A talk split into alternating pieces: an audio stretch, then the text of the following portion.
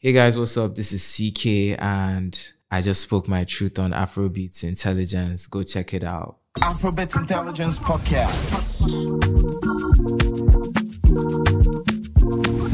Afrobeat Intelligence, democratizing African music. So, how long do you typically spend in Nigeria? Right now, I spend most times a week, maybe two weeks, you know. But um, yeah, every time I, I come to Nigeria, it's always very hectic. Like that one week or those two weeks will be crazy Yeah. until I leave, you know. In what in what way? Stuff to do? yeah, it's always activities, you know. Um, I have to shoot something or I have to renew my visas or I have to, you know, do press or I have to, you know, it's always something crazy. Your human experience must have changed so much Yeah, a bit, yeah. from the first time I ever saw you. Yeah, a little bit. Yeah. In what way? It's not a little bit. you. You're being modest. That's not. I mean, man, uh, yes, my human experience has changed in the fact that um, I'm on the road a lot yeah. these days. Like I'm traveling a lot. I'm in the airport a lot. I'm on planes a lot. Yeah. I'm in different countries where they speak different languages, eat different food a lot. You know, I'm on stage a lot. I'm in the studio a lot. I'm basically doing a lot of stuff right now. And uh yeah, it's very, very different from my, you know, usual lifestyle or program before now. You know, I was doing the same things before, but just not to the this magnitude Yeah. you know so right now is a lot more intense than before a lot more um, attention Yeah. than before and that brings good and bad things you know so yeah it's, it's just a bunch of stuff going on Well, but the good things, the good things, uh, they dominate, don't they? You, Yeah. you, you have the most. You have you have the most plaques yeah ever in Nigerian music. Your your music has traveled so far. You've scored award-winning singles all over the place. Um, that must make you so proud. Yeah, it does. I mean, I literally, I literally was a young boy from, you know, Anambra State that came to Lagos trying to, in quotes, make it in music, Yeah, you know, whatever. And the fact that, you know, a few years down the line, all this is happening, it's it's literally a dream come true for me. But at the same time, it's like right now the the amount of work that comes with it yeah, is so crazy that most times I even forget that my dreams came true. like, you know what I mean? Like, Yeah. I'm so busy working that sometimes I have, I have to actually stop and tell myself, oh shit, like, this is what you've been dreaming about since you were a child or whatever. But right, right now, it's just so, there's just so much to be done that, you know, there's hardly even time to digest all that. yeah. And it's so weird when um when people get to finally achieve not achieve music, achieve all the things you've been working for. You've hit a new level, and you're just rewarded with- with more work. Yeah, it's crazy. It's crazy.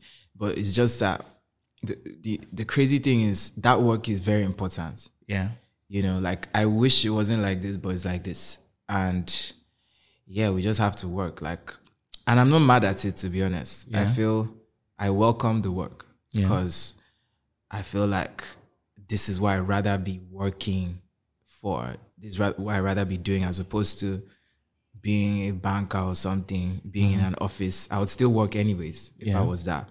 Not like anything is wrong with bankers, but like, yeah, I just feel like this is what I'd rather be doing with Yeah. my time and energy, and I'm, I'm happy that I'm doing this. You know. When did you leave Anambra? So I'm from Anambra, but I didn't grow up in Anambra. I grew up in Kaduna State my whole life. But um, I left Kaduna around November 2014. Actually, November 3rd, 2014, specifically. Why'd you leave? I left because I wanted to pursue my dreams in music, and my parents were not very encouraging. You know, they had very different views on what they felt I should be or what I should, what they felt I should do with my life. And I had very different views, and we we just couldn't come to an agreement, you know. So I I made a choice. I'm like, okay, this is my life at the end of the day. Yeah. So I imagine myself at the age of 40 Yeah. regretting being like, man, I wish I wish I just chased my dreams. I just, you know, and when I imagined that image, it didn't look good to me. So I'm like, you know what? I'm just going to take things to my take matters into my own uh-huh. hands and I'm just going to make the move on my own regardless. Keeping the future in mind, you know, and that's why I left What did they want you to do? anything else but music. You know, they wanted me to be a doctor. They wanted me to be a lawyer. Anything, anything, as long as it was not music. But they, but they had a they, did understand that their son was a genius. yes, but they didn't. They understood that their son was a genius academically Okay. because I was always a straight A student.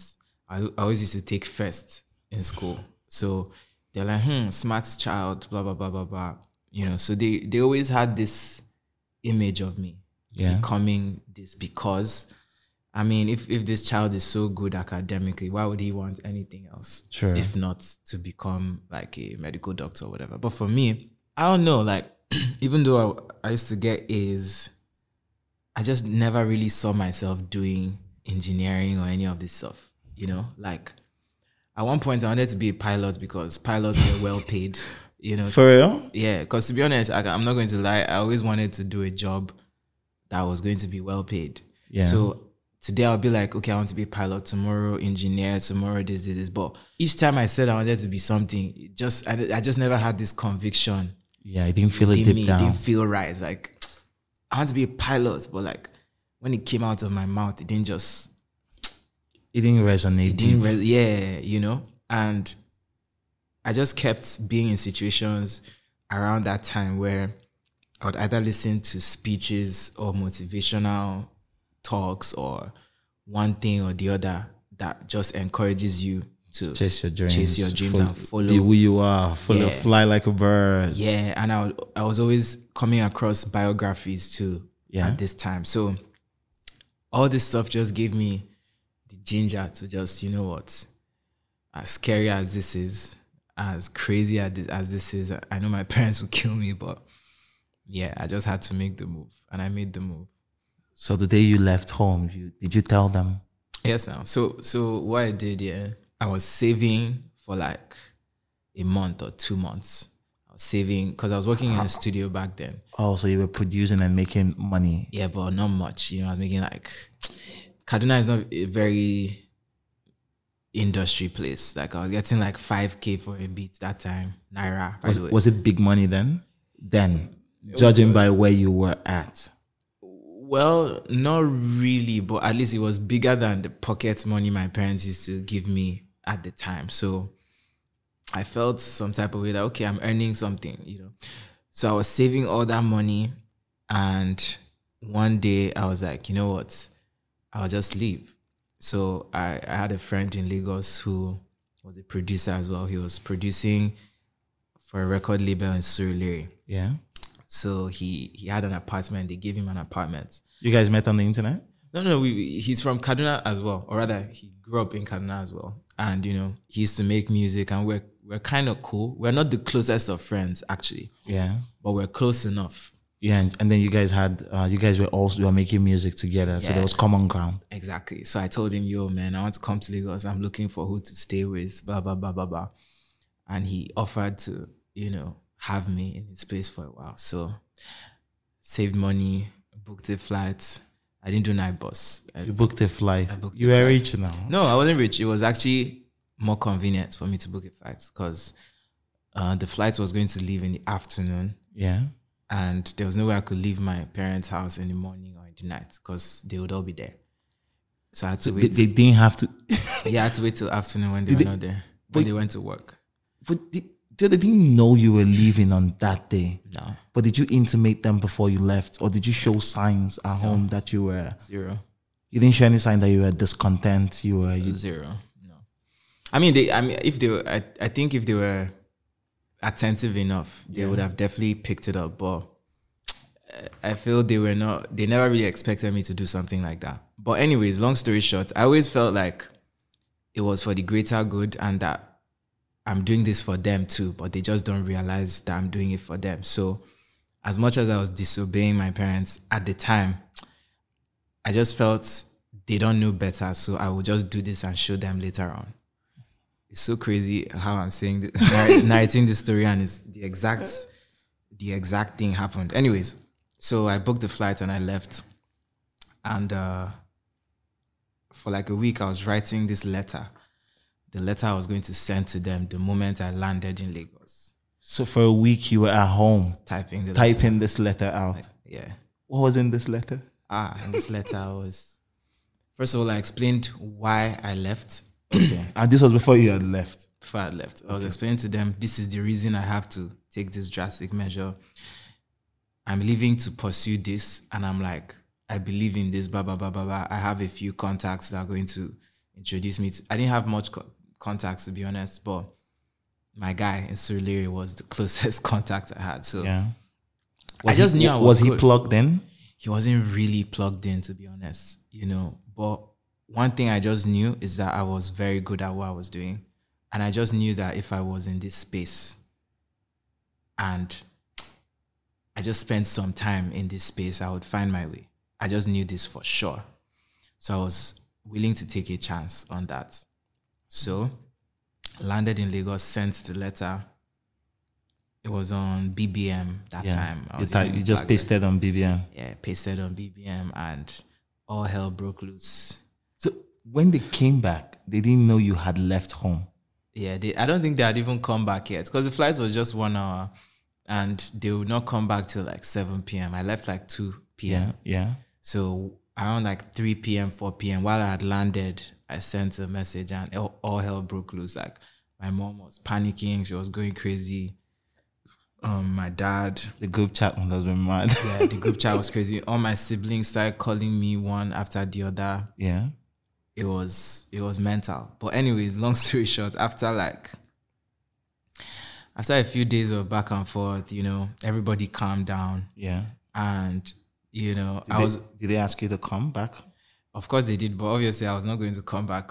Also, I didn't want to tell them exactly where I was in Lagos because they could send police to pick me up or some stuff like that. So it was Oh, and this was really scary for me. I'm not going to lie because at this time, I'd not even gone to uni yet, so I'd not really lived away from home yet. So it was oh, it was very scary for straight me. from secondary school. straight. You know, I'd been like I was in in the house for like a couple years. I wrote JAMB, wrote JAMB again. You know, yeah, I was supposed to school in the US, so I wrote SATs too. Yeah. I wrote a bunch of exams and yeah, things were just not going the way I wanted them to go. So I just left. So, you know, I explained to them everything and they were like, okay, cool. My mom was still pissed, but Yeah. she knew there was nothing she could do about it. So she was like, okay, cool. And while I got here, I was already on the road. I was already going to studios, introducing myself. Oh, I'm CKay. I do this, you know, blah, blah, blah. Can I mix for you guys? Because I needed to earn money. So I was basically shopping myself around Yeah. to find who would give me a job. So just just a bit before we go into how you integrated, Mm-hmm. you knew you were good. How did you know you were good? You were just a kid in Kaduna making Mm-hmm. music. What what convinced you about your abilities? okay, so it was a it was a series of things. So first of all, my beats. Everybody wanted my beats. How did I start making beats? I started making beats in secondary school for my own songs because I didn't. There was nobody to produce me. Yeah. So when I learned, started learning how to produce, and I was writing songs, I would always make stuff, and I'll come to school and play it. All the boys I used to rap, like yo yo yo. So they asked me to start making beats for them. That's how I started making beats for them. So that's one. Yeah. Then So you had proof of concept. I had proof. Yeah. Also, like immediately I left secondary school, I was in like a, I was in a group Yeah. of three, and we were really popular in Kaduna back then. You know, it was more like a gospel rap thingy though, at the time because that was like the music terrain in Kaduna. Yeah. It was very gospel, very you know. And we did a show one time. We saved our money. We did a show. We got sound. We did everything. We printed flyers. We did all that shit, and we sold out the show. Whoa. Now, when we sold out how the many show, how many what's capacity can you estimate? I think it was like 300 people or something. That's big. yeah. And the tickets were like 500 naira or something like that. But we sh- we just sold it out. And when when people came, Yeah. mind you, we didn't have radio support. It was just was Twitter and Inst- and there was no Instagram, uh, Twitter and Facebook. Yeah. Yeah. I think Instagram was not as popular. and peer to peer sharing. yeah, Twitter, Facebook, we'll literally go to Facebook and post our song and tag every single person that follows us on the song to see it. We'll not just post it and leave it to them to see it. on the timeline. Tag them to see it, you know. And we got really popular like this. We did a show, like one of our biggest songs, they made us perform it like three times that night. Like that night was like the moment I realized that, yo, This is this can is actually do this thing. Yeah. Because this was like a very small scale. This was no money, no budget, yeah. nothing. No radio, no TV, no music video. Just a bunch of guys. Just a bunch of guys that just really wanted to be stars.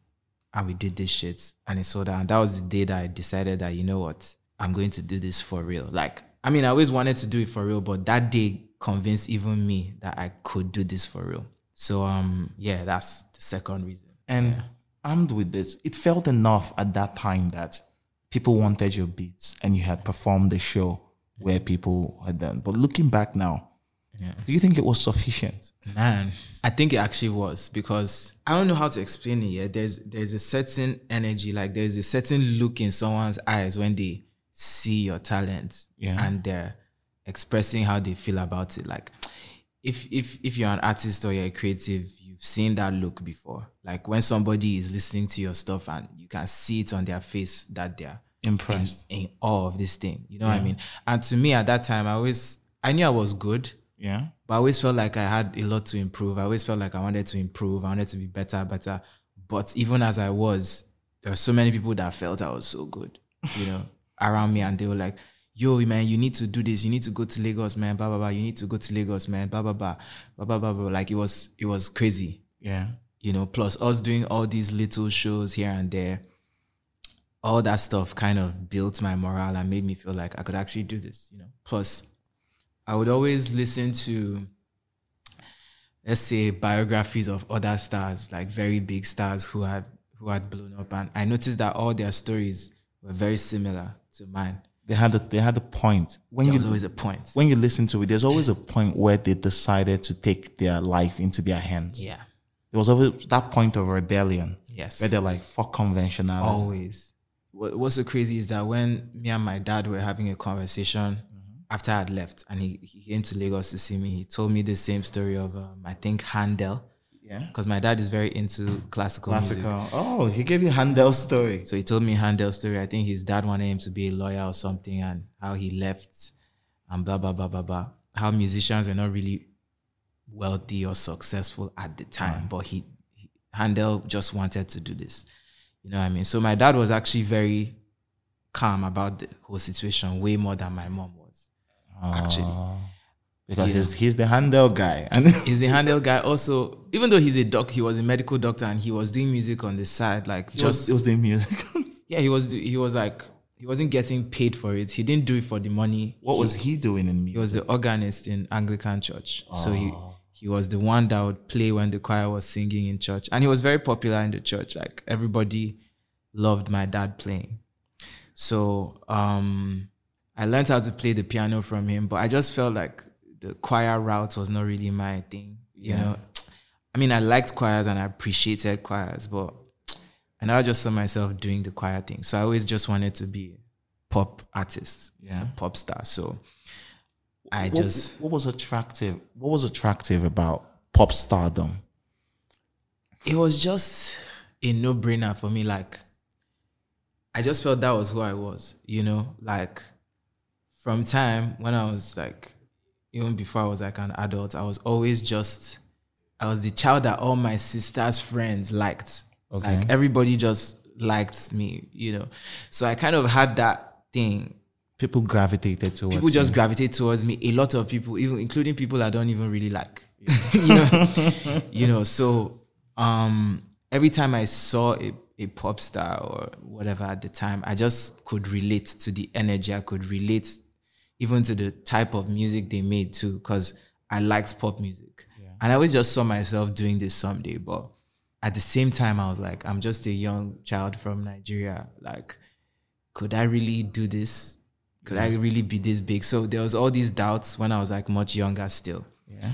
But I wanted it anyways. And as I grew grew older and I, you know, learned more about life and built my confidence, my resolve grew stronger every time. And I was like, yo, I can actually do this shit, you know? I get the impression that you are well read. Mm-hmm. I get the impression that you, of course, you're a bookworm. You just, you just, you just established that. But I get the impression that you are very well and widely read. Mm-hmm. It shows in how you even interpret the world in your music, how you express your art. Mm-hmm. And I keep wondering, without how much of reading influences songwriting? Because when you when you consume music and you consume songs now, people would say sing about your life. People would say write songs about your current experience. But how do you convey that experience if you don't have the words? I feel like expressing yourself musically eh, Yeah. is a very fluid thing. Yeah. In the sense that there's so many ways to express yourself. Like from the chord progression of the song to the instrument you use to play the same chord progression. Like I could play a chord progression on a piano and I could play the same chords on the guitar and it would give different vibes, different emotions.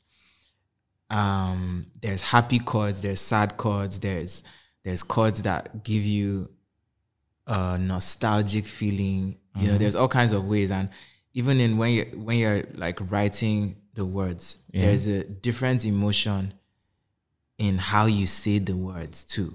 Like if I if I want to say I love you, there's a way I would say the I love you that would be more expressive than if I just said it.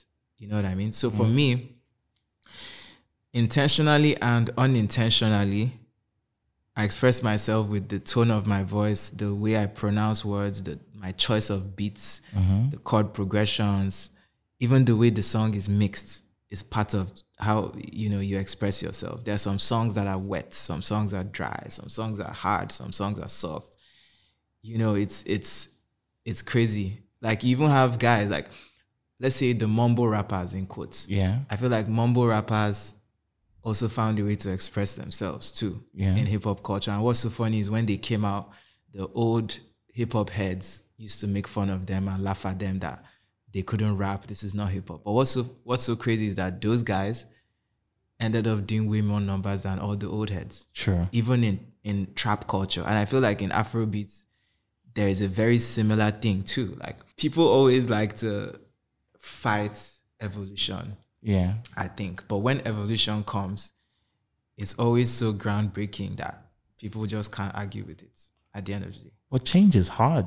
I've I've been I've, I've been in the I've okay. I've spent like a decade here.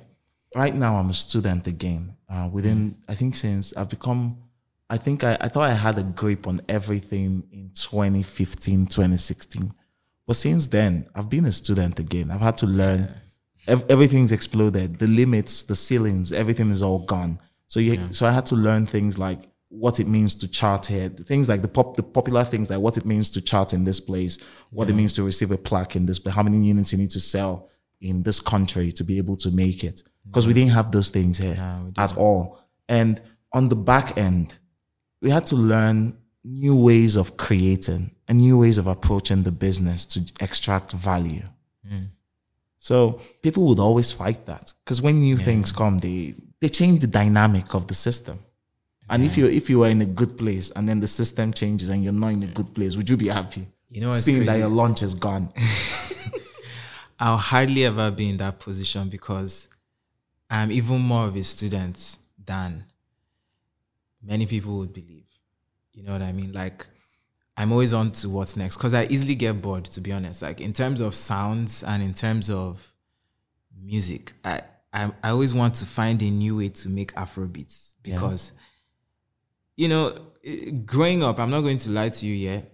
Growing up, like when I was in like nursery or primary school, Yeah. I wasn't really the biggest fan of Nigerian music myself. I'm not going to lie to you. What were you listening? I was listening to more of Backstreet Boys, Westlife, My whole ah. family too. Like we really like 2face though. Like a lot a lot of us really like 2face. And I know this is going to when people hear this interview now that I'm an artist, it's going to sound different to them. But Yeah. I'm just telling you guys how it was when I growing up. I respect everyone Yeah. who has come before me, who has made Afrobeats. But this is just how it was at the time. Yeah. So I wasn't really a, a, the biggest fan of Nigerian music. So I always I always felt like, does Nigerian music have to sound like this? You know, like So, uh, your your your major your major not grouse your major conflict was uh personal conflict was it didn't sound as you envisaged it to sound. yeah, yeah.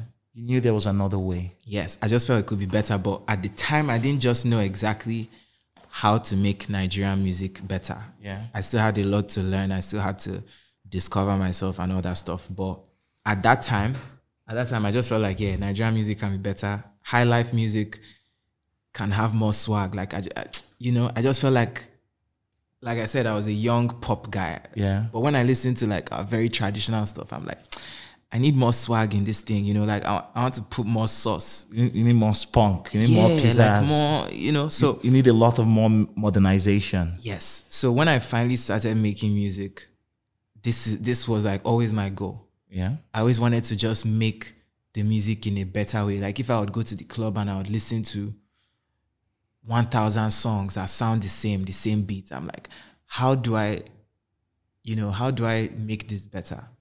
And over time I started to notice a few people in the industry who were innovating Yeah. the sound and one of these people is Sarz. Yeah. I feel like in in our industry, yes, Sarz is is one person that is Sarz, Sarz lives in the future. bro. Like Sarz is largely largely responsible for the evolution of Afrobeats. Either him or people he mentored. Yeah. If you trace it, a lot of things link to Sarz.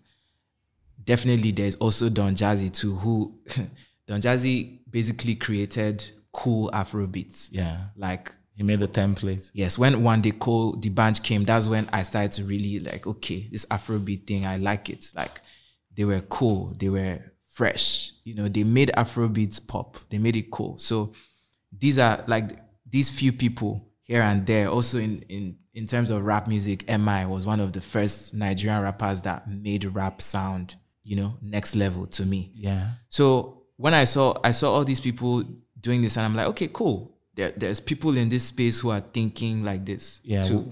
And when I eventually came to this space, I kind of began my own journey to to improve the genre in a way better than how I met it. And this leads me to my first official EP, CKay the First. My main goal for that EP was I just want to do this Afrobeat differently. Yeah. I want to make it sound different. I want to, I don't want to use the usual beats. Like when I was picking beats, any beat that sounds normal, I'll reject the beats hmm. just because it sounds too normal. You know what I mean? And coincidentally, that EP gave us Love Nwantiti, which became what it was, you know? Okay. With with experimentation, so our music is pretty much experimentation. Yeah. A lot of what constitutes our growth is because we found ways to combine existing elements mm-hmm. across board, whether in lyrics, in sound, everything else. Every element is is contested. Every everything is switched at every point in time. And how do you know that people would connect with this experiment? Because you're you're trying to invent something. You're you're cooking in a lab. You're in your tiny spot, and you're just creating things. What gives you the confidence, or even the arrogance, that mm. what you're creating is desirable? Well, yeah, I feel it's it's really simple. So for one, I have good taste in music myself. Yeah. If music is trash, I wouldn't like it, Okay. including mine. If if I make something and I'm not feeling it, I'll I'll stop it before I even finish it. yeah. So if it sounds good to me and it sounds good to everyone around me that I trust to discern good music, then it's a good sign that that experiment in quotes is going to work. Like for instance, um, when I first made Love Nwantiti, I loved it a lot myself What was attractive about it? it just sounded more like wow, I'd like to hear an Afrobeat. Like I said, like okay, for instance, many Afrobeat songs are very fast, danceable. Yeah. I feel like the tempo of Afrobeat has been slowing down every year for the past, maybe for the past 10 years. Every year it gets slower and slower and slower. Yes, I agree. So, so Love Nwantiti was a bit slow and it was very euphoric. Like, if I listened to it, I could zone out and space out into something. Like, yeah. it was a very enjoyable song. And It's a song that can possess you yes, in a in a cool way, in a chill way. Exactly. And also it was it was very from my heart as well because I was in love when I made the song. I was in a relationship. Uh and yeah, I just I just felt like this is something really special. I would play the song every single time. But now my label didn't believe it was a hit song. They felt it was too slow. My label at the time, by Yeah. the way. Yeah, they felt it was too slow you know, we needed something more upbeat. Um, blah blah blah blah blah. Also the chorus. Who would listen to ah, ah, ah, ah, yeah, who's gonna listen to that? Blah blah blah.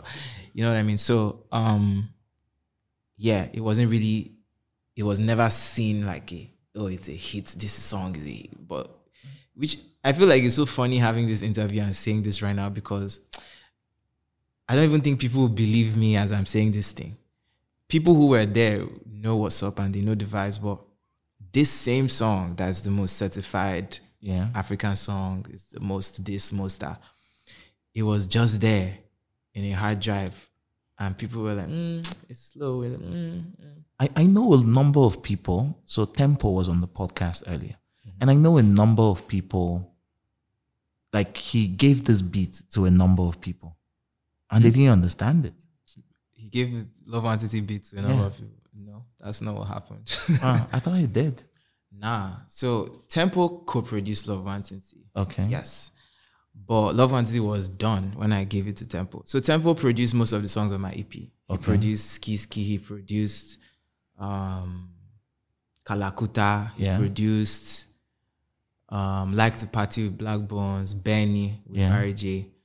Um but Love Nwantiti, I produced Love Nwantiti. And it's so crazy because it was in Lagos. We were literally in 1004, me, my manager, and a few of us Yeah. we are just chilling and it was a random night just like this we are just in the parlor and i was on my keyboard and i just started making a beat blah blah blah before you know it i was feeling it and i did a freestyle so i did verse one Yeah. and the chorus and i was planning to put words to the chorus later on Yeah. and it- I was sleepy, so I was just like, "Ah, I just left it and I just slept. And we woke up in the morning and we heard it, and I'm like, oh shit, this is this is dope, you know. So I finished the song. I did verse two, verse three. Before the EP got released, just before the EP got released, I remember vividly. It was uh, it was in a restaurant in Phase One. Yeah. And I like had- and Lekki Phase One. Yes, I had a meeting with TG Omori that night Oh, good guy. to do a video. He didn't end up doing the video, by the way, but we had a meeting to do the video and Tempoe was there. I was like, yo, I just felt like, yeah, let Tempoe touch this song. Let him add like some stuff to this song. Because he did most of the songs on the EP. So I just felt like, yeah, like I would want some tempo vibes on this song, Yeah. you know? So I gave him the full song, verse one, verse two, verse three. I'm like, try your hand on this song. Yeah. So he did. He added some stuff to the drums and he sent it back. And after he sent me back, sent me sent me back the song, I heard it and I just felt like let me play guitar on this song. Yeah. The guitar wasn't on the song before. I just felt like I wanted to play the guitar on the song. Then I played the guitar on the song. Then the song came out. So I don't know the account of him playing it for other people. I don't know where that came from, but this is how it happened Okay. and the song came out and the rest is history but um yeah shout out to tempo and i feel tempo is doing so crazy right now Yes, yes. I'm really really happy for him and everything he's doing when you're making a record, and I'm talking to you both as a producer as an, and an artist, because I, I consider you to be one of the most talented people this country has ever produced. Um, even before you blew, there was always a sense that CKay time they come. yeah, there, there was always that sense because we could see how much you had contributed to other people. Mm. We could see how much of a how much you free you shared. You were generous. You you were generous with your talent, and when you even began to officially drop records, a lot of it didn't peak immediately, but Yeah. there was traction. Yeah. There was some traction. And so we always knew, okay, this guy has it. This guy has the talent. This guy has the lyrics. This guy does this guy, this guy is like a sound bender. Mm. But at some point it was going to work. Yeah. Happy it did. And you're a very sappy guy. Mm. Extremely sappy. there's no there's no there's no other way to describe it. You're extremely sappy because there's a level of apart from the sincerity in how you deliver the emotional your emotional songs, and there's a certain level of uh, what's the word surrender that comes in with your vocals and your delivery and even the lyrics, and you begin to wonder how does he have such a strong command of emotional expression? Um, I think it's just who I am, to be honest. Like sometimes I hate the fact that I'm as emotional as I am. Where you have you always been sappy? Yeah, in some ways, but I think as I've grown, it, it kind of shows in different ways. But I'm a water sign. I'm a Cancer, so naturally, my emotions are very, you know, dominant.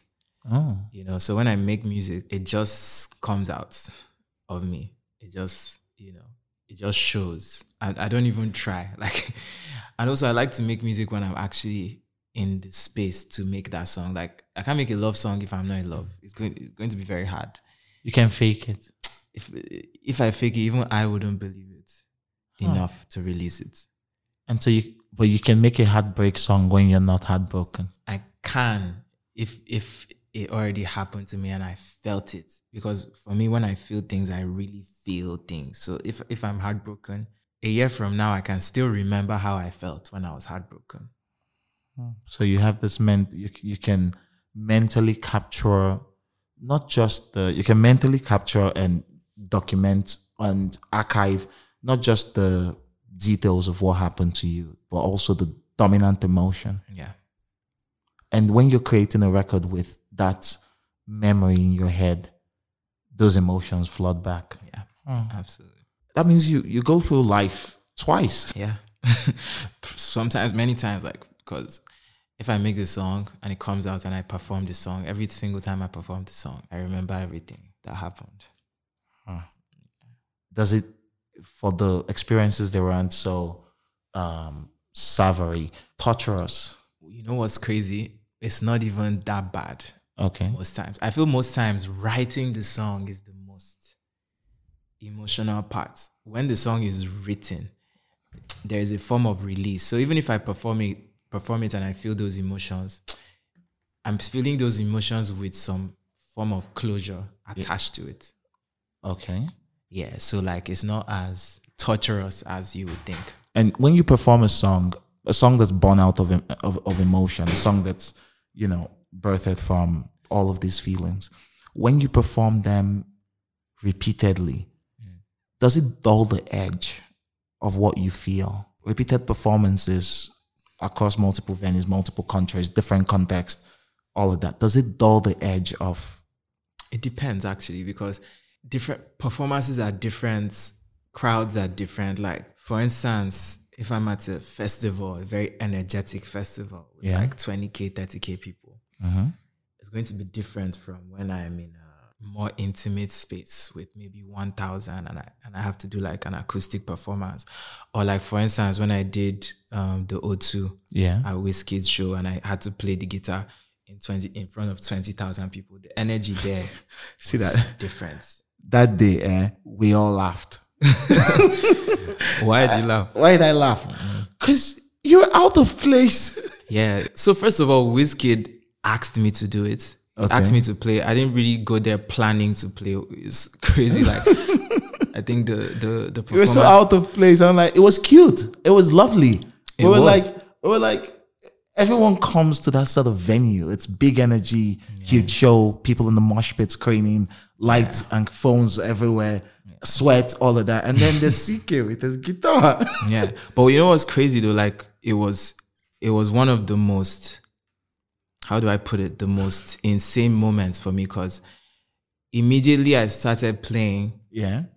everyone, like the whole the whole arena erupted Yeah. like you should have been there like it was it was so fucking crazy you know and everyone sang along word for word the verse and the chorus Oh. then after that i did the energetic mosh pits whatever you know what i mean but that moment for instance that would, that was a very touching moment for me but then if i'm doing the usual energetic stuff it's not as emotional as the you know the solemn you know sincere performances you know? Okay. so the energy is always different but um i wouldn't say it necessarily dulls the emotion yeah i wouldn't say it necessarily dulls the emotion it's just it just bring different energies and different venues just bring out a different side to it you know And Wizkid told you to carry bring out the guitar.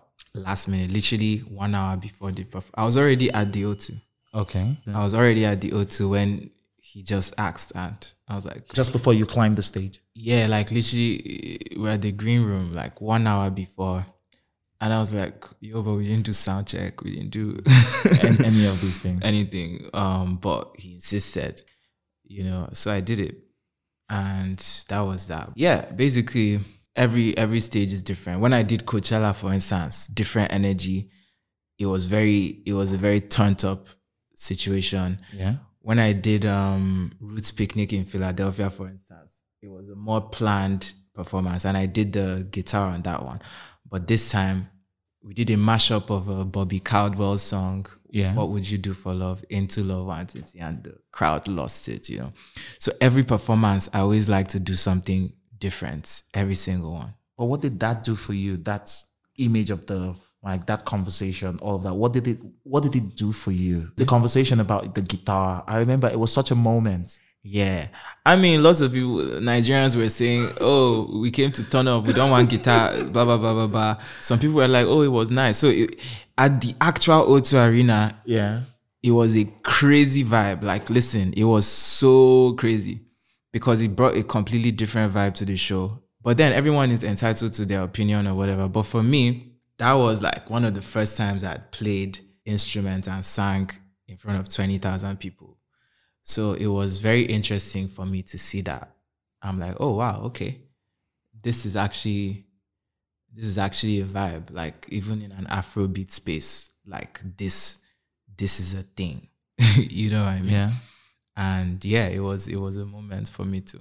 But with performances, you've you've performed so much within the last two years. Mm-hmm. I think post COVID, very few people have performed as much.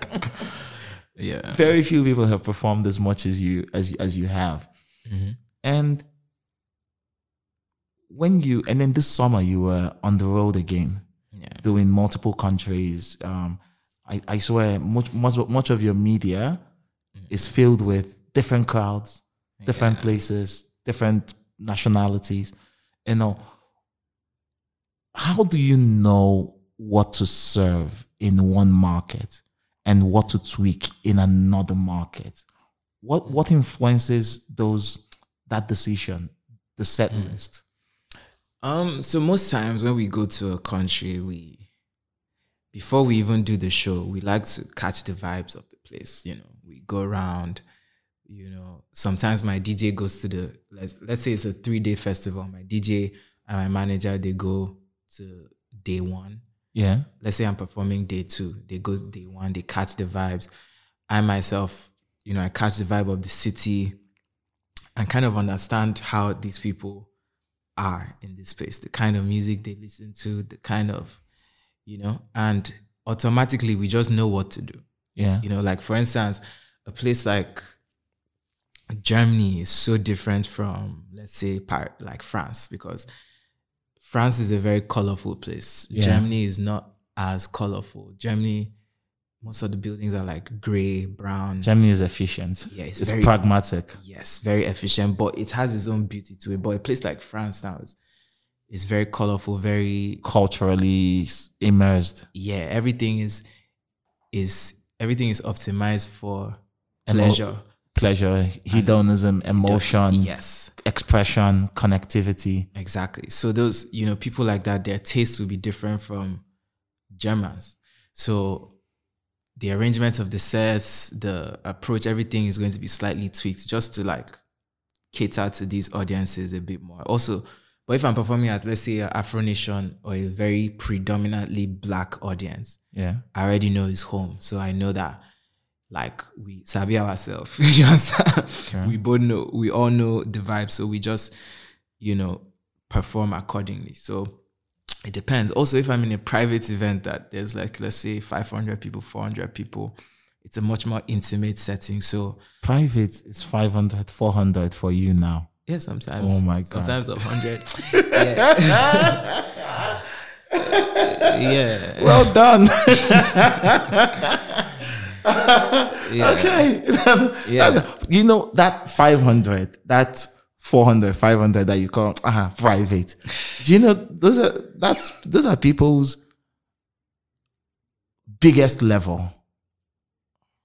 Well, I mean, listen, every every everything is in stages. Everything in life is in stages. There was a time that that was my biggest level too. So it's not even a, an issue. It's calm. But for me, like, let's say the private events, like I did one in Paris actually, like a few days ago. So it was very private, and it was just me and the pianist, and I just sang my songs with only a piano, no jumping, Was that what they wanted? yeah, that was the vibe of the event. And there were people, and these people, they did not come to, even though they know the songs, they're not going to sing along because they came to watch me perform. Oh. After I'm done, then they everyone claps Clap. and all that. So that's a different type of show. Do they wear suits and ties? Not necessarily. Some some wore suits and ties, but it was very it was a very high profile gathering. But not not necessarily suits and ties. It was just a very the vibe of the gathering was we are coming to watch a performance. Okay, it was a more artsy, Yes. artsy showcase. Yeah, it was yes, showcase is the word. It was more of a showcase than a concert. Okay. And I have those. I, I do those a lot. And I also do festivals too. And I mm-hmm. also do my own shows, which are not festivals. In my own shows, the vibe is slightly different from a festival because I know that it's just my fans here. There are certain things I can, you know, communicate with them that in a festival where there's other people's fans, they may not, you know. But with my own sh- my own personal shows are my favorites because I have more flexibility. Yeah. I can do so much more to give people an experience than just doing the song. You know, I can I have control over how the venue looks. I have control over the lighting. I have control over everything. You know, so those are actually my favorite ones. Those ones. But yeah, every every performance is different depending on the And in spaces where, have you ever had like a, a situation where you've misjudged a vibe? Where this your system of, this your system of performance intelligence, hmm. has it ever, not failed per se, has it ever been wrong? maybe once or twice. How do you fix that? Well, I just try to be more, do more, do a little more research in quotes before performances if I'm wrong Okay. in one situation. But um, there's sometimes too you might do every, you might calculate everything right, and the crowd may just not be in the right energy that day. It happens to everyone, to even the best of us. So if it happens, you know, just take it and move. Sure. but what prepares what prepares you for so for you, one of the reasons why I ask this question is because a lot of Afrobeats intelligence is teaching. And so that's why I prefer to talk to the people who are on the front lines because they're the ones with the knowledge. It's their life. And for a lot of people who have followed your tra- your growth, your metamorphosis into this global star, what prepares a person to perform at a festival with thousands, 50,000, 20,000 people? What prepares a person that normally does um, all the 200, 300, 100? What's, what does upskilling look like in that situation? Man, you, you know what's so crazy? I don't even know how to answer this question because I myself, I just found myself doing it one day. I don't even know how. like before you know, I did this arena, then I did another arena, then I did. Before you know it, I'm doing back to back 20k, 30k, 40k people. For me, I just always saw it as the same thing. Actually, Okay. 1,000 people, 20,000 people, there isn't much of a difference as you would think. it's still people. It's still a crowd of people who came to watch you perform. It's still a crowd of people who came to. So 1,000 people, 20,000 people, there isn't much of a difference. It's not. It's all the same thing. 1,000, 20,000, 100,000. The most important thing is look at it like this. So let's say people that sing in the shower, right? Yeah. So let's say, imagine those 20, 40,000 people. They just want to see you in your own element, Yeah. doing what they heard on their headphones, singing the song they heard on their headphones. They came to watch. So it doesn't, you don't necessarily have to think of there's 20K people here. Just perform for the people. Just perform how you would perform on a regular day. That's how I see it. And even looking at the, some of the biggest stars that you know I've studied or looked up to, it's kind of the same thing with them. They always say just give your hundred percent. For me, when I'm at a festival, as much as I'm in my own energy as well, the energy of the people too gingers me even more. And I like to oh. just have fun. Like most times I'm doing like a one hour set or a 40 minute set. I'm not just performing one song. I'm doing like 10 songs. So to do those 10 songs, I have to get in my zone. Yeah. So while I'm on stage, as much as there's 20K, 40K people looking at me, they're looking at me in my zone, in my energy, and I'm just doing my thing and having fun. I'm just singing my songs. I am having fun with it. Me and my dancers, me and my band, and we give a great show. And before you know it, the performance is over and everybody is like, oh, that was great, that was great. But for me, while I was doing it, I was just having fun doing my thing and just, you know, obviously I rehearsed before the performance. So I just follow, I follow the plan. I sing the song, I enjoy it, I vibe with the audience. Sometimes I might I might see someone in the audience that is vibing on a different level and I might bring them up stage. We might just do something very, you know, um, spontaneous. And I do that a lot. Sometimes I can just be spontaneous enough to call someone up stage. I can be spontaneous enough to to, you know, make the crowd wave their hands. I can be spontaneous enough to to do one song twice when I see that the crowd wants me to do it twice. You know, it all depends on the energy. But the key for me is to just be one with the crowd and be one with your music. Hmm. Like be performing the music, be one. And also at a certain point you become one with the crowd. And the crowd becomes one with you and you guys are in sync. And it's I feel th- those are one of the most beautiful moments of being on stage. That point where you and the crowd are one. It's crazy. Oh, thanks. And how this connection with the crowd, you know, how does how how does a person develop that? Because I know, I know I've been in multiple performances where the person on stage is killing it. He has everything. He's giving it his all. His best shot is on stage, but somehow there's a there's a wall between that person and the crowd, and hmm. without that connection, it always feels like it doesn't flow. What informs you to involve the crowd? it's a discernment thing. You can tell when a crowd is one with you and when a crowd is not one with you. Okay. I mean, I've had times much earlier in my career where the crowd was not one with me yet because maybe they had never seen me before and they were like, "Oh, let's even hear what this guy wants to sing." But like in a situation where where lots of people in the crowd know my music already, I feel first of all they're already happy to see me. First of all, Yeah. and when I'm giving a good show, they connect, you know. And I don't know, man. I, I feel for me, it was never really much of a conscious thing. It was just a natural thing. Like the more I performed and the more I just, you know, observed the crowd, I always just knew what to do. Like I know when to do a call and response. I know when not to do a call and response. I know when to do an acapella. I know when not to do an acapella. You know, I know when to dance with the dancer. I know when to vibe with the audience. I know when to. Sometimes I jump into the crowd from the stage. Do they do they catch you? No, not like surf. Not like not like that type of.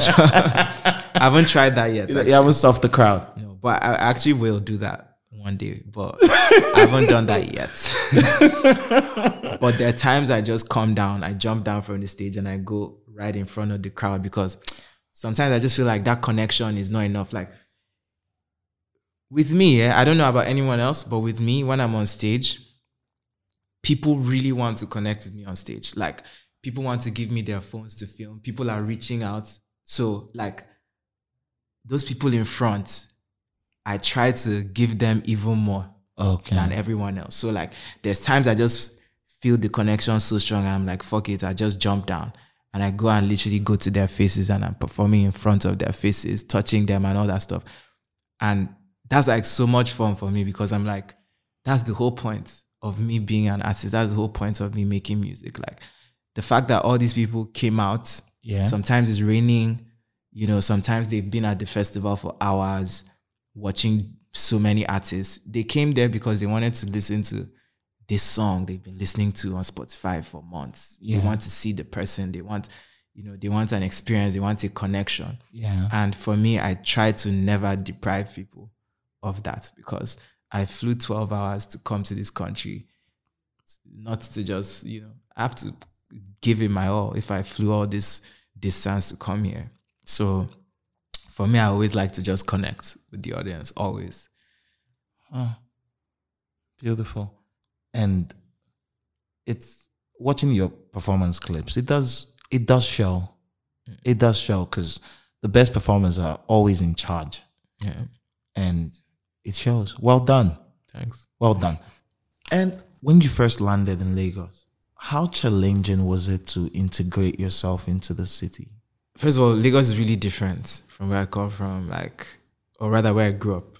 Kaduna is a really chilled place. Like, People were laid back. very laid back, you know, regular suburban vibes. Like people don't don't really like to even go to the club in Kaduna. There are not that many clubs. The nightlife scene is not active. So coming to Lagos, yeah, it was like so different. Like everybody on the road is mad, first of all. like the way people drive, Yeah. the way traffic is, the way you can be in traffic for two hours. Like I didn't understand what it meant to be in traffic for two hours growing up. Like, so all those things, like, they first fucked with me first.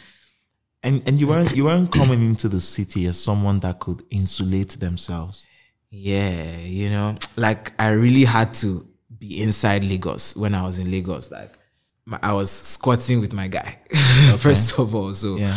I wasn't really living the most comfortable life. Yeah. plus you know the culture shock and everything but the thing is me i'm someone that i learned fast so in a short time i was able to catch the vibes you know What was your dominant objective at that point when you arrived? my dominant objective was to get signed because i knew that from the very beginning i just know that as an artist you need bigger machinery to upskill and Yeah. for me i always wanted to make music at the highest You wanted to make music at the highest level. Yeah, I always want I always wanted to make music at the highest level. I wanted my music to be global. So I just felt like to get myself closer to that, I needed to be with a team that I could work with. I couldn't do it alone. So my objective was to do that ultimately so I could release my own music. But I knew that at first I did not have I did not have much to offer to make a living, to survive in Lagos other than production. That was the one thing I could do like this. And people were ready to pay for it. Okay, because your talent was ready and your talent could compete Yeah. at in this new city. Mm-hmm. So that was basically it. Of course, I had like lots what of was the- learning, okay. learning to do still, like because music in Lagos is also different, Yeah. you know. So I had to, I had to really. How was it? How was it different from Kaduna? Well, in the sense that the songs that make it to Kaduna from Lagos had to be nationwide big to make it to Lagos. Like for instance, you know, there are some songs that are very big inside Lagos that if you go to Abuja, they don't even know the song. True. Yeah, so the songs we were listening to were the songs that were so big that they made it out of Lagos. Yeah. First of all, mm-hmm. Like there was not much of street music in Lagos, for instance. Like Yeah. there was m- lots more of the pop, urban, mainstream stuff. Yeah. That was the stuff they played on radio. You would not hear a which song like as, as an example. You might not hear an Azados. yeah, you but you might would not hear a two face. hear a 2face, you know. So that's the kind of stuff we're exposed to. But coming here and understanding like the heavy street culture and the influence on the sound, because I was also living on the mainland for a good number of years. I was on the mainland, so I was inside Lagos. So I had to learn a lot about the vibe and the energy of the people and the energy of the music that you know makes Lagos what it is. And um, over time, I improved on that, you know, as a producer. How long did it take before you felt like the feet underneath you were solid in the city? maybe four years, maybe or three years or something like that. And those three years was just constant learning, constant grind. Constant, constant learning, constant work, constant bad experiences that you learn from. You know, ah, man, it was just like it was just nonstop, constant stuff for three years, basically. But yeah, that's how it started for me, especially from where I came from. yeah. coming here and it's so crazy how all that you know culminated in what's going on right now Yeah. it's so crazy like even i myself thinking about it bust my own head too like What helped you find your feet? What were the key pillars that helped you, like, when you would say, okay, you had a good launch pad? i'll say first of all my friend who gave me a place to stay Yeah. he he played a role because before I got my own apartment, I was with him for a while. And um the first label I was signed to Chocolate City, I feel like in the entertainment space, that was like my first experience Yeah. with the entertainment space in Lagos. Like I'd been to other labels at the time and all that, but in terms of that was the first label I worked with. Yeah. So I would say in terms of in quotes finding my feet, you know, that was where I met a lot of the people that I feel played a role in getting me where I am today. Like I met my manager while while I was there. Yeah. You know, I met uh, tons of great people, Reinhard, Millie, Dice. then there was Reinhard. Yeah. at some point. Then there was Donnell 37. L3, you know. There are lots of great people, you know, that all just connected in that one place at the time. You know, everyone came from different backgrounds and whatever to work for this company. And we kind of all connected too while that was happening. So I would say that definitely was an important um, phase. And um, yeah, that and myself just looking at the whole situation and navigating my way through this thing called the music industry or whatever. Like that was You had found, you had gotten more knowledge yeah, and you knew more people. pretty much yeah. And did it also help that you were now able to support yourself? Absolutely. I feel like I could focus more on other things than, you know, supporting myself Yeah. at a certain point, you know. You were no longer focused on survival. yeah, like, you know, that wasn't really my main focus. Even though I was surviving okay before, I was actually good. Like, people were paying for my beats and I was always selling beats. I was always doing stuff, you know, but I was just not operating at the level I wanted to operate on, you know. All through this conversation, you've always mentioned an expansionist approach to your music. Mm. You talk about, you use words like global a lot. Even at the start, at your formative years, you, you think you always compare that music to what was happening outside. You believe like we could fight at the highest level. What gave you that? What fed that belief? Because there are very few examples to make a person think that they could push beyond the ceiling. Yeah. I feel like lots of people What did you see? inspired me. Like, first of all, around the period where the first young Afrobeats, in fact, let me even start from Mo'Hits, Yeah. like from D'banj, me seeing D'banj do a song with, or me seeing D'banj and Kanye West. Yeah. First of all, in a video before they actually did the song. First of all, that just showed me that it's possible. It's within the realm of possibility Sure. because like growing up, I always wanted to be a star and all that stuff, you know. But I always saw myself in my head like I was Michael Jackson, Yeah. you know, but That's In- that's the starriest star. yeah, you know, like everybody just wants to, you know, go to Yankee or go to Jand and be a Yankee star or whatever. But now, yeah, during the Mo'Hits era, Yeah. that was when like being a Nigerian star was a thing. Like you get like Don Jazzy, D'banj, when they call like they were the first fresh guys to do it. Yeah, and you could see the you could see even the celebrity aspect of it. Yeah.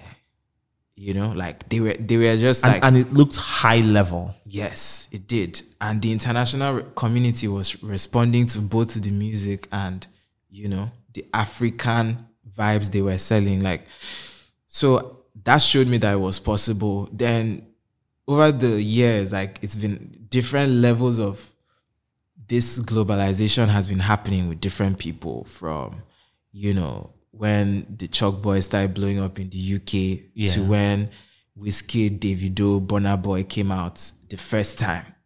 and they also started blowing up in like the UK and they were doing shows in the US, they were doing tours and all that stuff. Like these guys were the first guys that showed us that it's possible.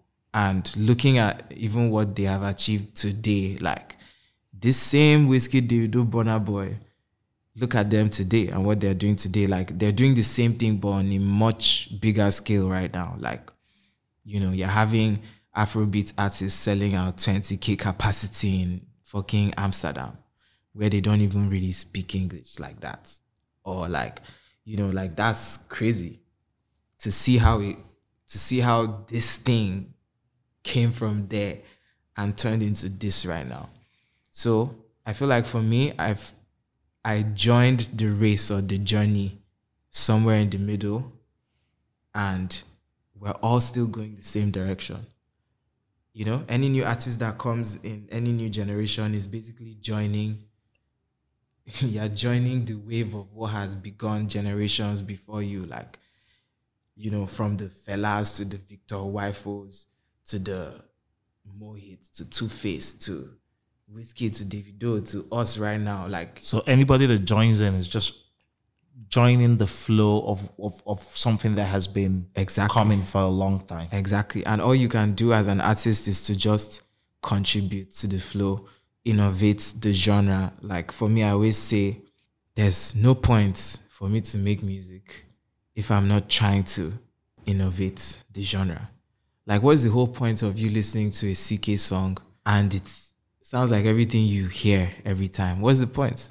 Like, if, you want to hear a certain sound, go to the source of that sound and hear it. But if you want to listen to CKay, just know that, just be prepared to listen to something new. That's the whole point of CKay making music. And emo Afrobeat.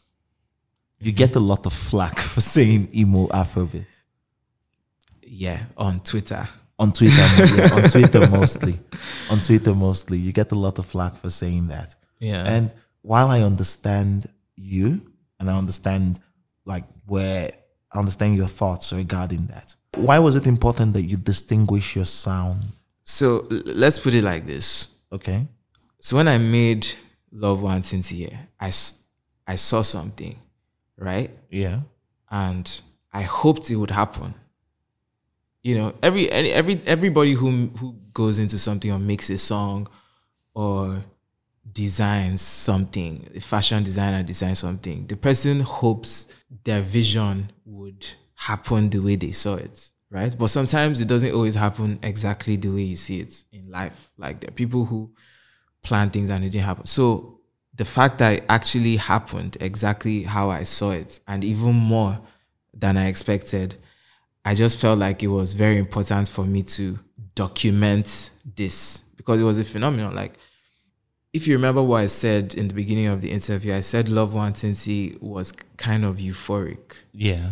You know, like anybody It, who it possessed you. yes anybody who really understands music and who listens to music and enters music understands what i'm saying you know and it was just such a strong energy that when it eventually exploded and the whole world caught the energy the effect like it was very clear how strong this energy was, you know, and me make me remembering where the song even came from, me remembering the relationship I was in when I made the song, me remembering the vibes, and me seeing the effect of all this on the world in front of my eyes, you know, like I just had to document it. And the best way I could explain it was emo Afrobeat. Because what is emo music? Emo music is emotional music from the lyrics to the kind of words being said. They're usually very sharp emotions. Yeah. You know, emo music is very sharp emotions, very sharp lyrics, very unfiltered how I feel lyrics. And the instrumentals are always in such a way that they feel exactly like the lyrics Yeah. like my music, the lyrics and the beats, they're they're always very much in sync because I want my beats to feel like how I felt when I was making the song. I basically want people to feel what I feel when I make my music because I feel like that's that's a much bigger goal. I mean, everybody, you know, dancing is cool and everything, and I always have groove, great groove in my music. So I definitely want people to dance, but I also want people to feel stuff. I want people to feel stuff. I feel like the world needs more emotions. We just need to feel stuff more. You know, like I want people to listen to my song and experience a vibe, like a whole vibe. Like you can close your eyes and listen to the song and it takes you somewhere. If you hear it when it when it comes on in the club and you're drunk or you are faded or you're like whatever you're on whatever you're on, like the song takes you to a zone Yeah. like an emotional zone, not just a, you know, but like an emotional zone. And this is what my music does. Like every time I, even when I interact with fans of my own music and they tell me how they feel when they listen to my music, this is always the kind of stuff they say. Like it takes them to this place. It makes them, oh, when they were going through a certain time, this song helps them through that time. Oh, this song reminds me of my ex. This song reminds me of my boyfriend. This song reminds me of of this. It reminds me of that. Like that's the whole point. Like I want my music to trigger emotions in people. As much um, they can dance, that's fine, but I really need those people to feel those emotions. That's my primary objective because I feel that's what unites the world. Yeah. Like you could speak I've I've been to so many places, people speak different languages, different cultures and all that stuff. But we're all human beings and we all share energies. We all feel stuff. And I I understand all the feelings that you've described. First, let me just hit this a bit. There's no way we'll talk about this record this much and we wouldn't hit it.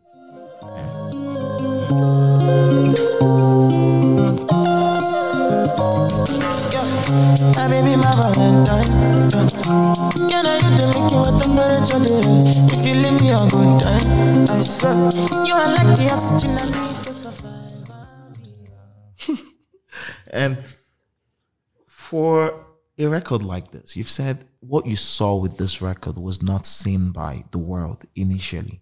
A lot of people didn't get it, even in your immediate spaces. Yeah. What did you see?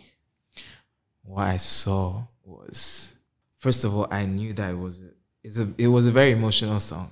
And I just knew that there were millions of people in the world that felt like this, for one. And two, I just always saw it as a global song, you know, like I don't know, every single person I knew around me from different countries all felt the same way about this song. Like black people, white people, uh, Arabs, they all felt the same way, you know? All the people in your network, in your yeah, community. They all felt the same way. Like I would, I would say, I would hear people say stuff like, "I put this song on repeat all through last night, Wow. and I slept and woke up, or I was high and I listened to this song and it took me somewhere that I did not know."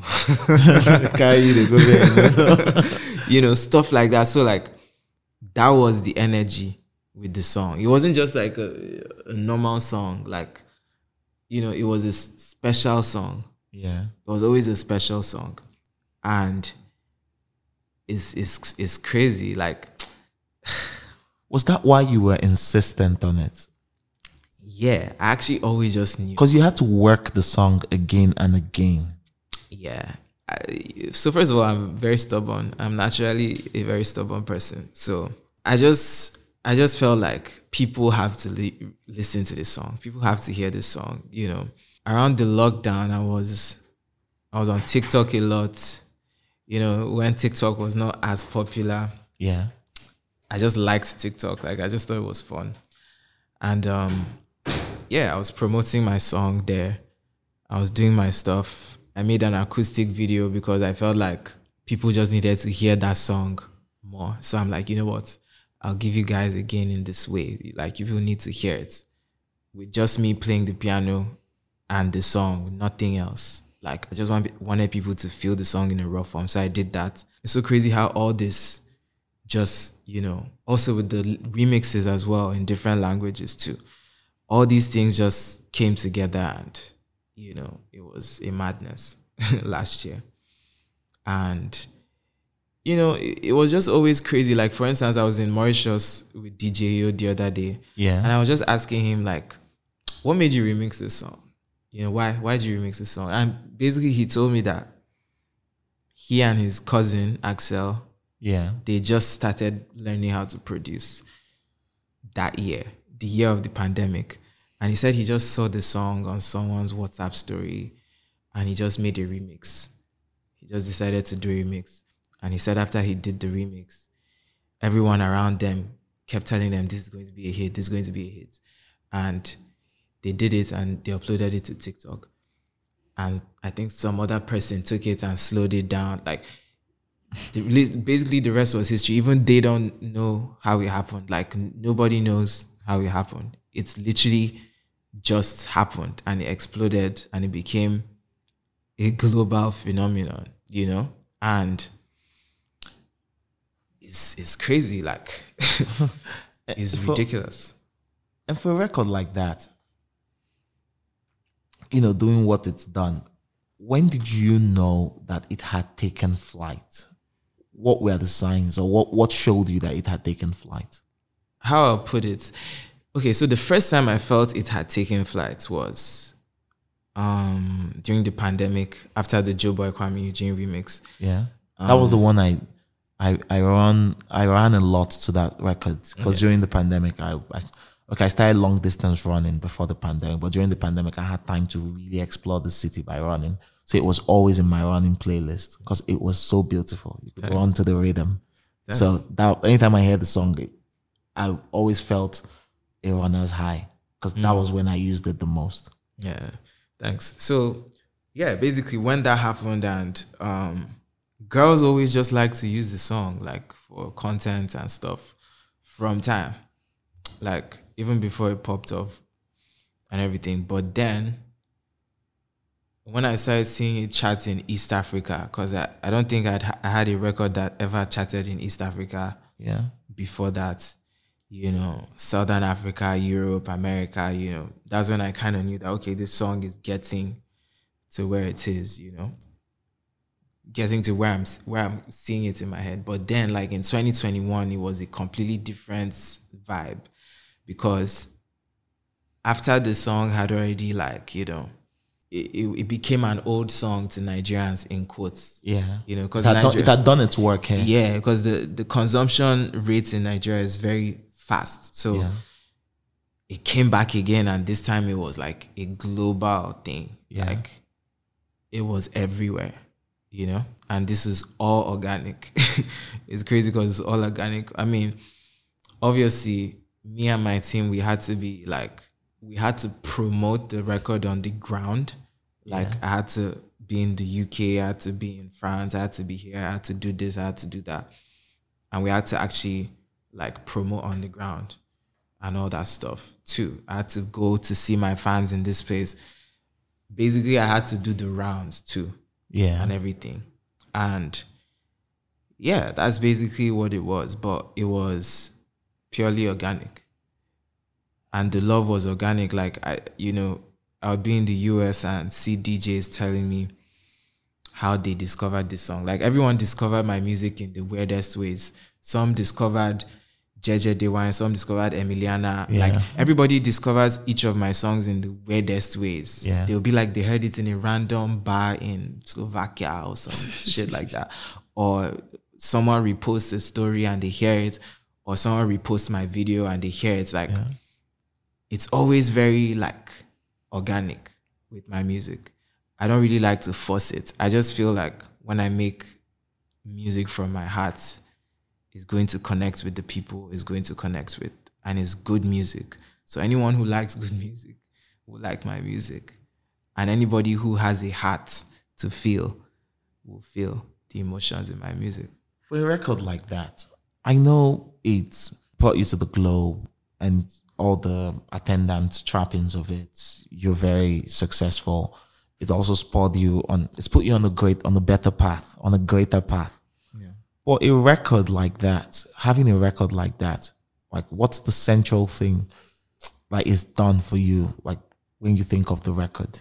Um, I would say it established me as a face of Afrobeats Okay. Music in general because Love Nwantiti definitely played its role in expanding Afrobeats to the world. Yes, it did. And like its effects and its impact cannot be denied yes. on the soundscape, on the industry in general. Yeah. Like, you know, lots of people were going to TikTok after that, you know, trying to make a viral hit song or whatever. Like, Yeah, it did. It- it just is what it was. showed people that you could go how to go viral on social media. yeah. And to be honest, that's fine. By the way, I have no problem with that. Like, the fact that more people are using TikTok is good Yeah, for Afrobeats. Like, yes. I want more people to have TikTok hits. Like if you if you if your song is meant to blow on TikTok and it blows on TikTok, that is good for Afrobeats. yes, We need more songs. We like Afrobeats can be so much bigger than it is. And I feel like if everyone is successful, it's good. yes. Because the more success you have, the more you can market the culture wider. Exactly. You know? So um yeah, that's what I would say Love Nwantiti did. And um I would also say it also showed me the importance of authenticity in my art and the importance of just making great music. Yeah, Like, you know, I don't have to follow a certain set of rules. Like I just have to make great music.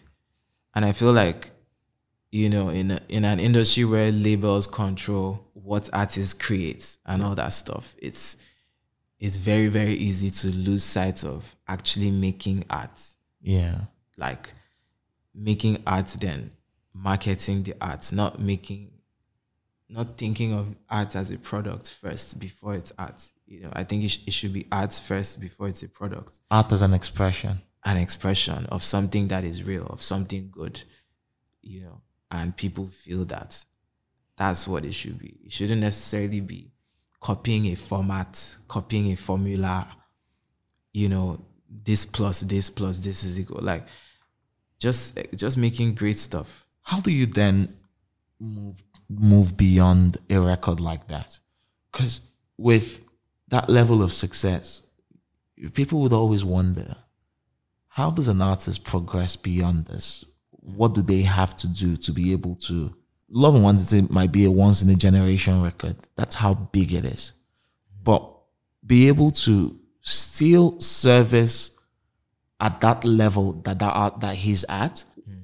with new music. And what was important to you moving beyond Love Nwantiti? For me, what was important is giving pict- people a full picture Okay. of where Love Nwantiti even came from.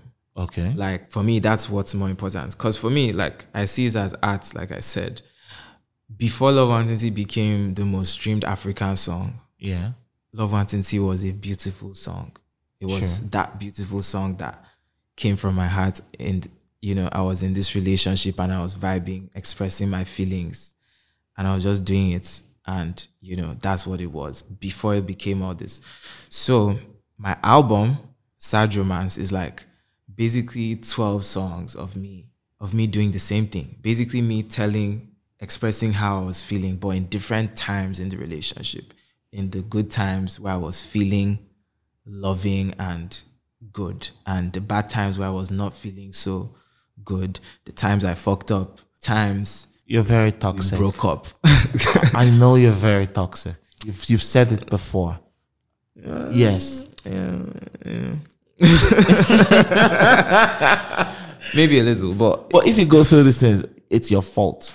Uh, No, not your fault, but I feel like you play a very strong role because you're an active participant. Once it's once it's happened more than once, then somehow you you know what's crazy? Like why I even call my album Sad Romance in the first place is because I feel like a perfect romance is not a beautiful one. I feel like the ugliness in the love is what makes the love even madder than it is than it's it would be if it was just clean. So the fact that I've been in situations in relationships that are fucked up and toxic as fuck and terrible I still feel it's a beautiful thing too, because if you can be in love with someone through all this stuff, it's a true testament to the fact that you actually are in love with this person, you know?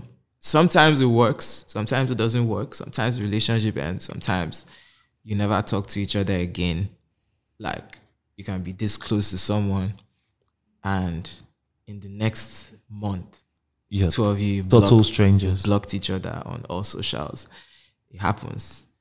But it could also happen that that could end up being the love of your life. It could also be that that could be someone that could be in your life forever. You never know. And that's the whole beauty of it. And the fact that someone can love you regardless of how crazy you are. Yeah. And you can love them regardless regardless of how crazy they are. It's a sad romance, but it's a beautiful one. And it's a real one.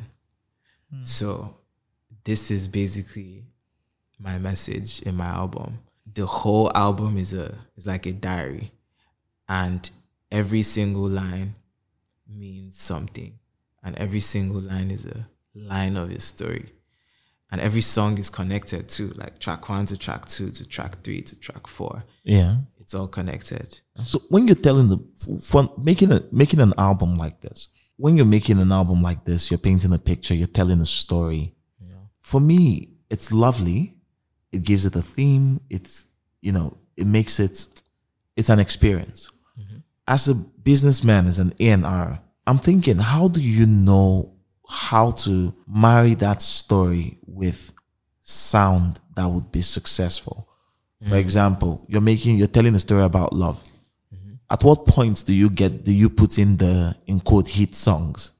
At what point do you go commercial? Like, how do you know to paint that picture with, with sound too, while maintaining commercial success? Yeah, how I see it, yeah, is so when you say commercial success, you mean Impact, connectivity. rela- relatability or connectivity. You mean um the connectivity then relates to result like revenue. yes. Yeah. Now, by mere fact of who I am as a Nigerian or an African, Yeah. you know, people like to distinguish between commercial music and good music in quotes. I think that's bullshit because there's no such thing as commercial music and good music. Music is commercial if people connect to it, if people can listen to it and connect to it, right? Yeah. Afrobeat is our heritage as Nigerians, is our culture. So it's what we like. So if I'm making if I'm making music that is in my culture already, the people can relate to that. And if I'm telling a story that they can understand and relate to, then they relate to the story and the sound. And then you have a song that is a success. I feel if people don't connect with it, then it's not a success. Okay. But if people connect with it, it's a success. How much of a success it is is, a, is dependent on so many factors. Maybe it's dependent on if the song is well written, if it's well produced, if it's if it if the DJs want to play it or not, if it's arranged, I don't know. but the way I see it, I focus on just expressing myself and communicating my emotions in my language, in the language that I speak, that people around me speak, and putting my emotions into this. And it's just what it is. I don't try to make commercial music. I feel my music is relatable because that's just how it is. I get you.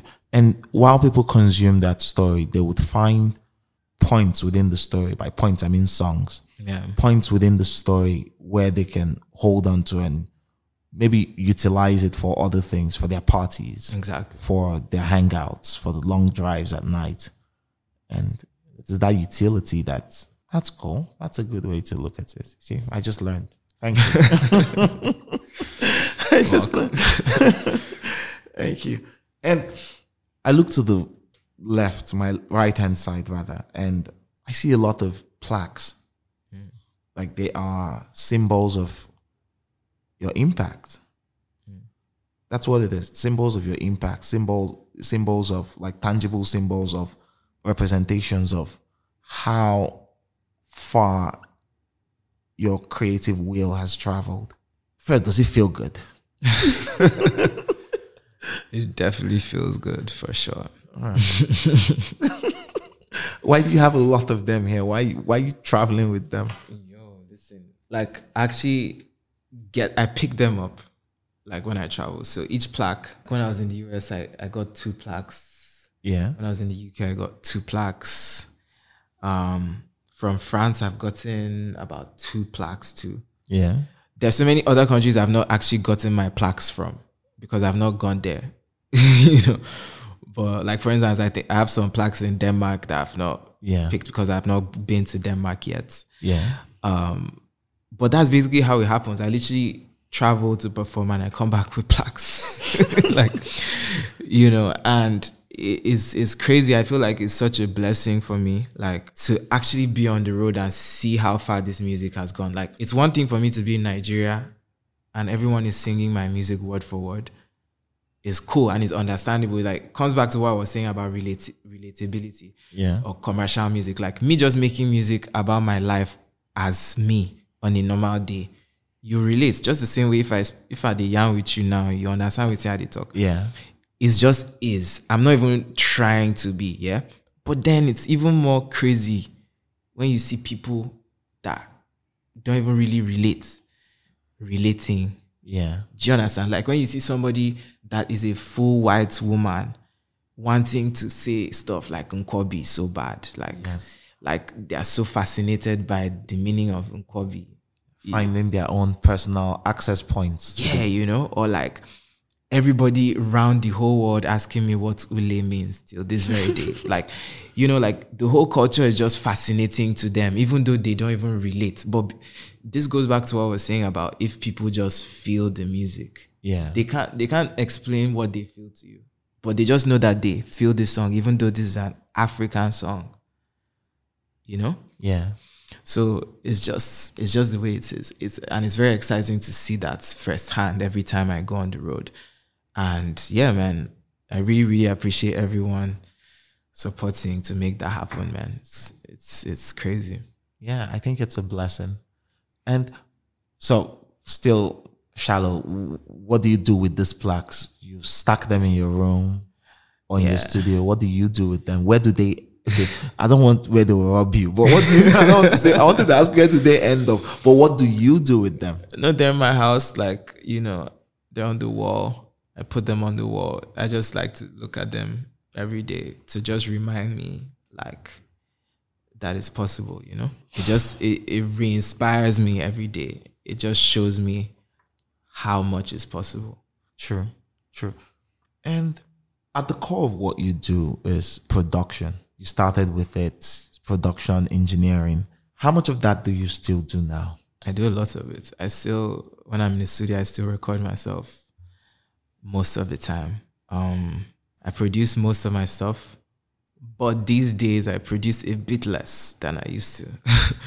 Why? Um, time? time, but apart from time, actually, I'm in a right now. I'm in a space where I want to connect with other creatives more, a bit more than just being in my own space. Like, I want to create with another guy with a different mindset, a different angle, a different approach. You know, me combining my approach with their approach creates something very interesting. So that's kind of where I am right now.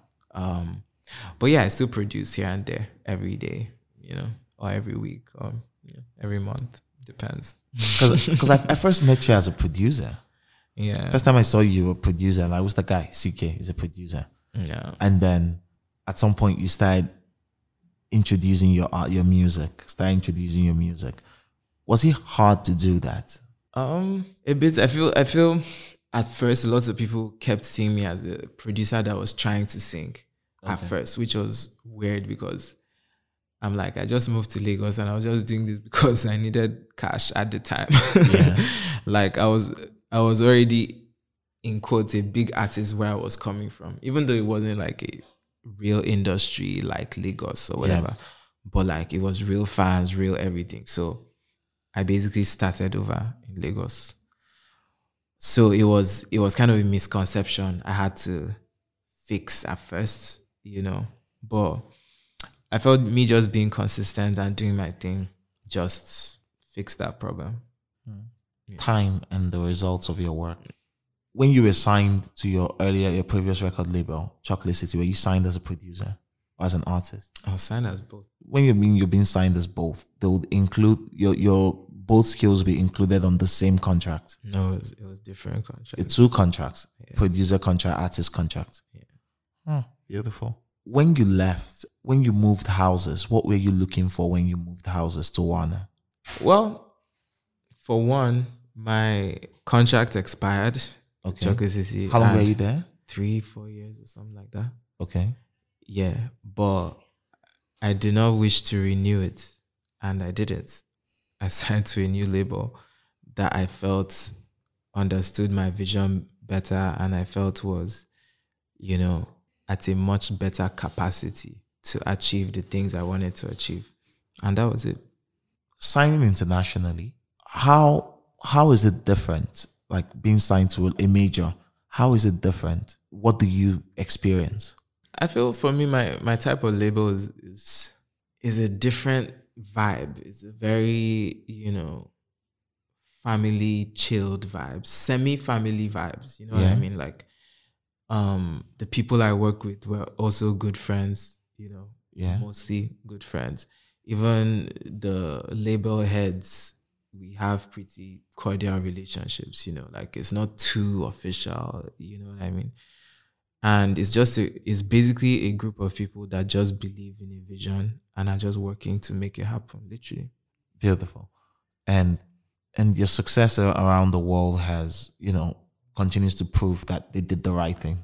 With production, as a producer, when you say you want to make this sound, you want to make this, what informs that choice? how i feel at the time like i'm basically trying to just express the emotions i'm feeling to explain it to people with music and that informs my choice of everything So if you feel pain, you'd find the a chord for that would make you feel pain yeah. Like make you feel the pain more. yeah. Basically that's like, that's literally what it is. But i'm still an african so like i still have i still like to groove i still like to you know. So my africanness shows in my music still And in times when you create this music to express yourself and you and you kept giving it out to other people, doesn't it feel? How does it feel like something you've created for yourself? You're giving it out to other people. How does it feel? well it feels like you cutting a finger and giving someone What you did. I like that. And now you're at this place now where sad romance is happening. Mm-hmm. For you did you did Watawi, Amapiano, mm. beautiful record. To me, it felt a lot like it was not. It was not. Ex- it wasn't. It was not in line with what I expected from CKay. what were you expecting from CKay?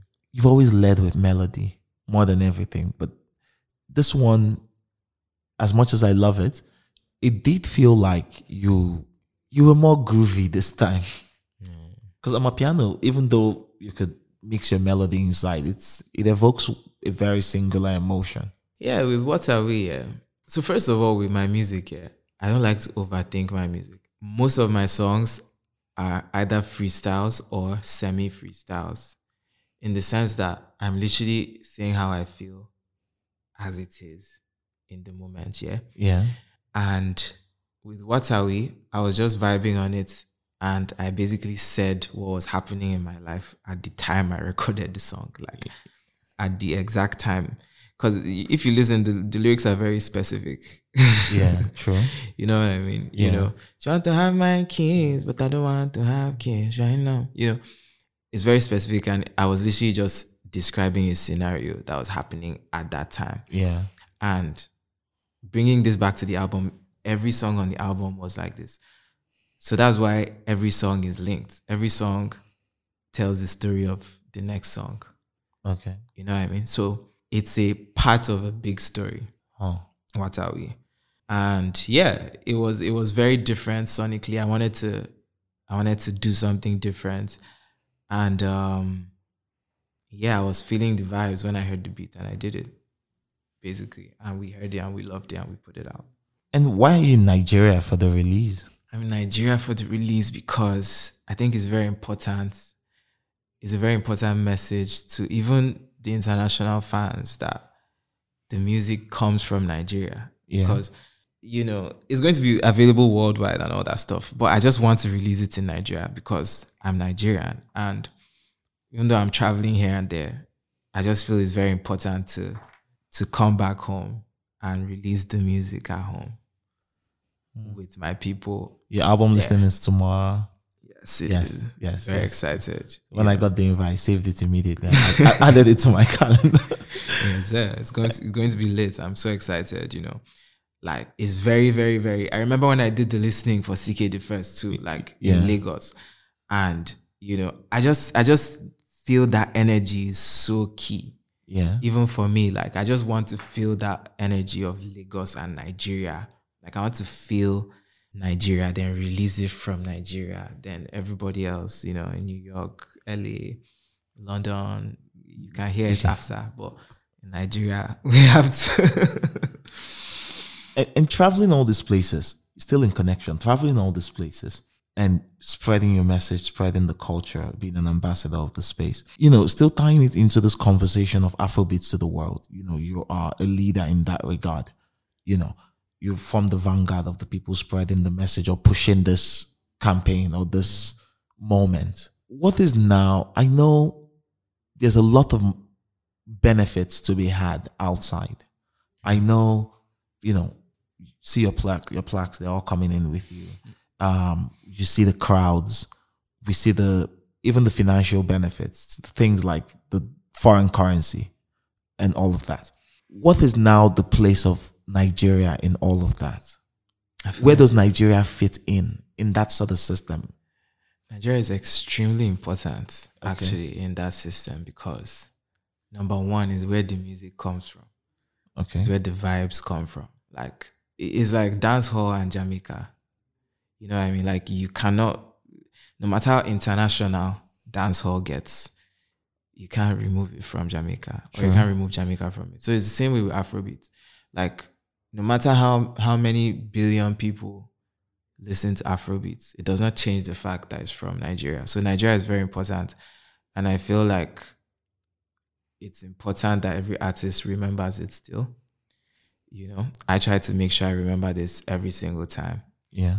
And um, the fans, like the, the people, the first people who support the music are always Nigerians who first understand, who relate, like I said earlier, who actually relate to what we're saying. Yeah. And I feel like it's those Nigerians that spread the gospel to other people. Everybody wants to be Nigerian because they fuck with our music, they fuck with our food, our fashion, and everything. Everybody thinks being Nigerian is cool now.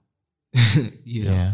So those Nigerians are very important still. So you cannot do away with them. You can't. And then it's home. And it's home. Like, you know, there's no jollof rice in LA. Like, I mean, there's jollof rice in LA, but it just doesn't taste like jollof rice here. Like, It doesn't have the suffer. it doesn't. It's like the firewood is not there, bro. Without that firewood, you're not, you're not serious to cook rice yet. So we've, we've almost done this. We've done this for nearly two hours. And just before I go, I, I want to find out in Kaduna, when you picked up the mic or picked up the console to learn, you wanted to improve on what you were hearing. Hmm. When you came to Lagos, you wanted a bigger platform. Hmm. When you signed your new deals and then you wanted a vehicle for globalization. and you've you've achieved all of this, all of these things. But at the end, what's in it for you? What's in it for me? I feel for me, apart from success, money, all that stuff, I feel like what's ultimately in it for me is the legacy and the impact. Like, I want to be known for making music that had impact and that changed, like, changed the whole sonic space that, you know, broke records. Like, I just want to do great stuff you know and also i want to see african music i want to make african music that is going to spread the four corners of the earth like because i think our music is that good and it deserves to be there so i'm going to keep playing my role in this and at the end i just want to have the satisfaction that i played this role in this culture that i come from and that's basically it for me also i just want to see everybody around me successful as well my family my friends, everybody that I work with. I want them to do well as well. And yeah, basically that's it. Hmm. I just want to do great shit. You know. Thank you. Thank you. Thank you so much. Thank you for doing this. And it's always always a pleasure to see you. Always. Thanks, man. Always. And always rooting for you and what you're doing. And it's inspiring even to apart from millions of others, inspiring to me because you can always say, I know this person and I mm. saw the tra- I saw the trajectory and it could be anybody in your personal business. Just show excellence and the rest and you never can tell. So well done. Thank you. Well done. Bye guys. All right.